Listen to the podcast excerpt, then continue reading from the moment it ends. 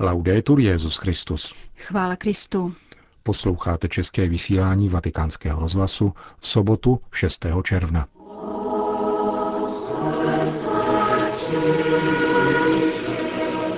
Papež František navštívil dnes Sarajevo, na tamnějším stadionu slavil Eucharistii pro 60 tisíc věřících, setkal se s kněžími a zasvěcenými osobami v tamnější katedrále a potom s představiteli všech náboženských vyznání Bosny a Hercegoviny. Jednotlivé etapy jednodenní a poštolské cesty vám přiblížíme v našem pořadu. Hezký poslech přejí Milan Glázer a Jana Gruberová.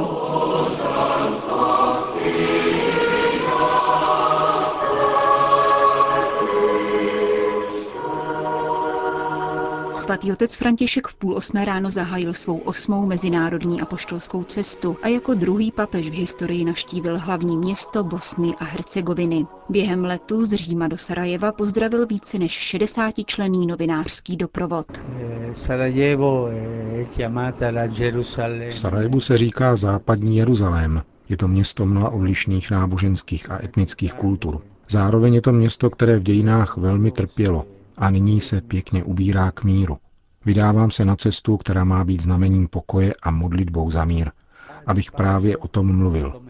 A děkuji vám za vaši společnost.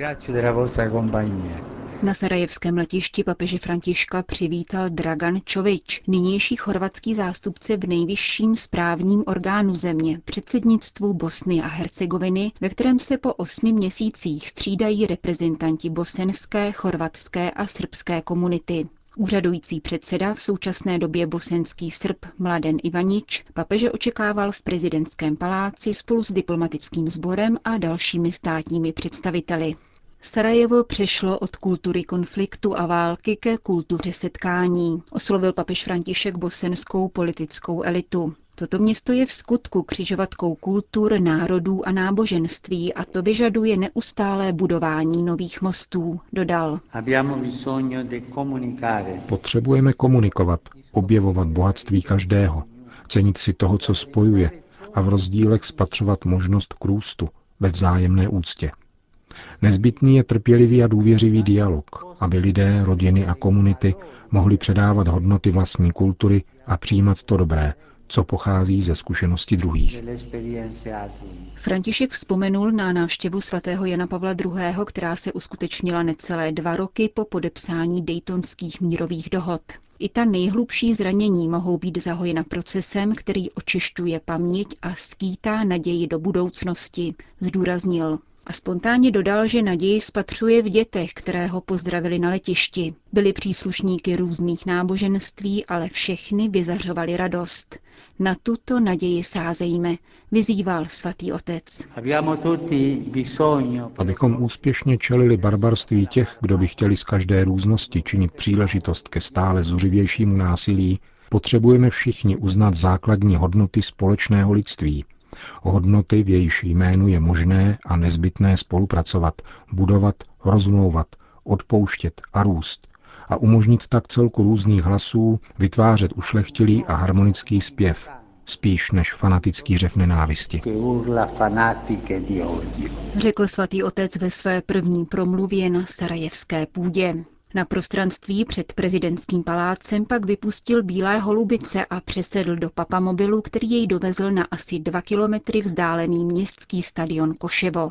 Na témže místě slavil mši svatou Jan Pavel II. v dubnu roku 1997, vzpomíná vatikánský tiskový mluvčí otec Federico Lombardi. Dnes dopoledne byla na stadionu úplně jiná situace. Tehdy byla strašná zima a sněhová bouře stěžovala účast i slavením mše svaté. Dnešní jarní, teplý a slunečný den přispěl ke klidné a vyrovnané atmosféře. Více než 60 tisíc lidí intenzivně prožívalo liturgickou celebraci a naslouchalo papežovým slovům, která byla překládána do chorvačtiny. Vládlo slavnostního vzduší. V bezprostřední blízkosti stadionu, který hostil zimní olympiádu v 84. roce, se rozkládají hřbitovy se stovkami hrobů z poslední války. Vše svaté se účastnili váleční invalidé a ranění. Už nikdy válka, vyzýval svatý otec František v homílii, kterou přinášíme v plném znění.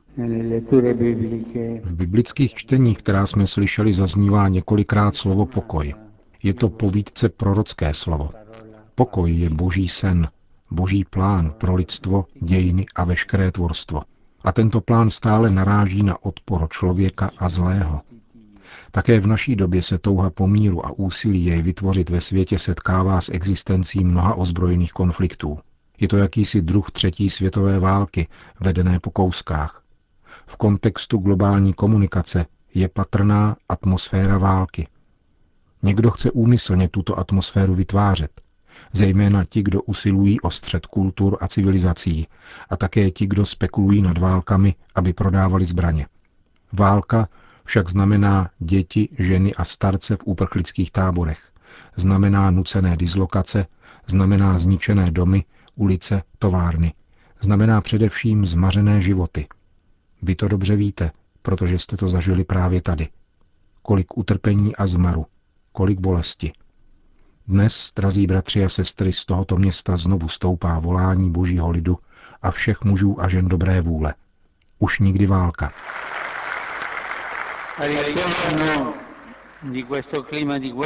Tuto atmosféru války prostupuje jako sluneční paprsek mezi mraky Ježíšovo slovo z Evangelia. Blahoslavení tvůrci pokoje. Je to stále aktuální výzva, která platí pro každou generaci. Neříká blahoslavení hlasatelé pokoje. Všichni jsou schopni se jej dovolávat také pokrytecky či dokonce lživě. Nikoli. Říká blahoslavení tvůrci pokoje, to znamená ti, kteří jej dělají. Vytváření pokoje je řemeslná práce, vyžaduje nadšení, trpělivost, zkušenost a houževnatost. Blahoslavení jsou ti, kdo rozsévají pokoj svým každodenním jednáním, postoji a skutky služby, bratrství, dialogu a milosrdenství. Ti budou nazváni božími syny, protože Bůh rozsévá pokoj vždy a všude. Zasel v plnosti času svého syna na svět, abychom měli pokoj. Vytvářet pokoj je práce, kterou je třeba konat denně, krok za krokem a neúnavně. A jak se dělá, jak se vytváří pokoj? Připomíná nám to výmluvně prorok Izajáš. Ovocem spravedlnosti bude pokoj. Opus Justicie Pax, podle Vulgáty, je proslulé moto, které rovněž prorocky přijal za své Pius XII. Pokoj je dílem spravedlnosti. A také tady nikoli spravedlnosti deklarované, teoretizované, plánované, nýbrž spravedlnosti praktikované, žité. Nový zákon nás učí, že naplněním spravedlnosti je láska. Miluj svého bližního jako sám sebe. Když se s milostí Boží držíme tohoto přikázání, měníme věci, protože se měníme my. Onen člověk, onen lid, ve kterém jsem viděl nepřítele, má ve skutečnosti moji vlastní tvář, moje vlastní srdce, moji vlastní duši. Máme téhož Otce v nebesích. Pravá spravedlnost tedy spočívá v tom, že s oním člověkem, oním lidem jednám tak, jak bych chtěl, aby se jednalo se mnou, s mým lidem. Svatý Pavel v druhém čtení vyjmenovává postoje, které jsou nezbytné pro vytváření pokoje. Projevujte navenek milosrdné srdce, dobrotu, pokoru, mírnost a trpělivost. Snášejte se a navzájem si odpouštějte, máli kdo něco proti druhému. Pán odpustil vám, proto odpouštějte i vy. Toto jsou nezbytné postoje, abychom byli tvůrci pokoje v každodennosti tam, kde žijeme.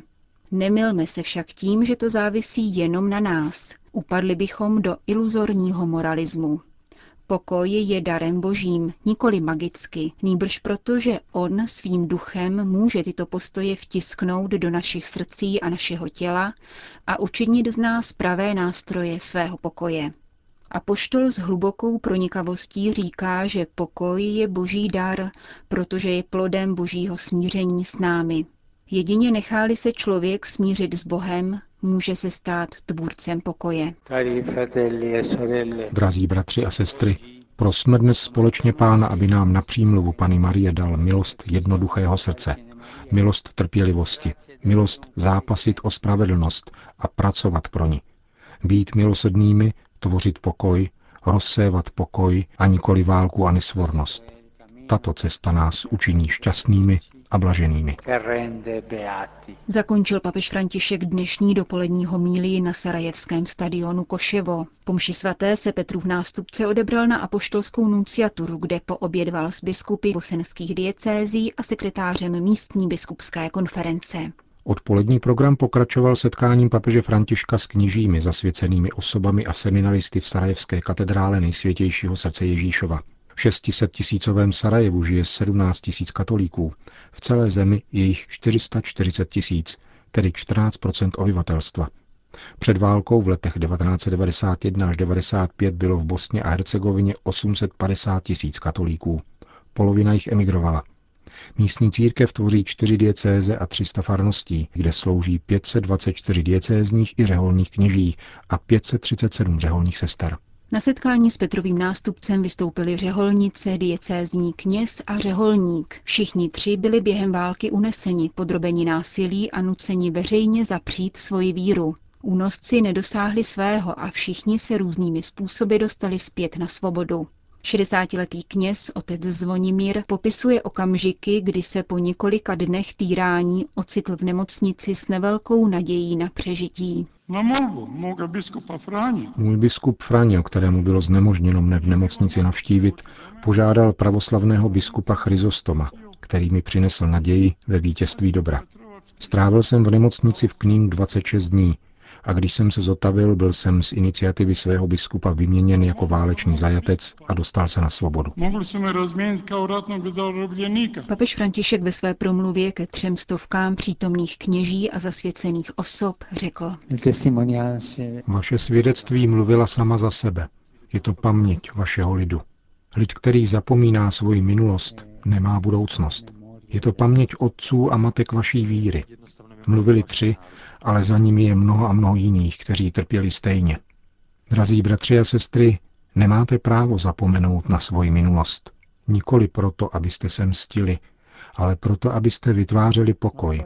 Ne proto, abyste v tom spatřovali něco podivného, ale proto, abyste milovali tak, jako oni.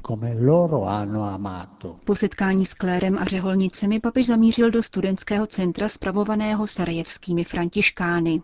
Tady se konalo setkání všech náboženských představitelů Bosny a Hercegoviny. Z necelých 4 milionů obyvatel této země tvoří více než polovinu křesťané. Pravoslavných je 35% a katolíků 14%, muslimů 40%. Židovskou obec tvoří tisíc osob, z nichž 700 žije přímo v Sarajevu. Odpolední setkání, kterého se účastnilo přibližně 300 osob, zahájil sarajevský arcibiskup Vinko Pulič, který všechny přivítal. Potom vystoupili představitelé muslimské obce, srbské pravoslavné církve a židovské obce. Nakonec se ujal slova papež František, který mimo jiné řekl. Mezináboženský dialog je ještě před diskuzí o velkých tématech víry, rozhovorem o lidském životě.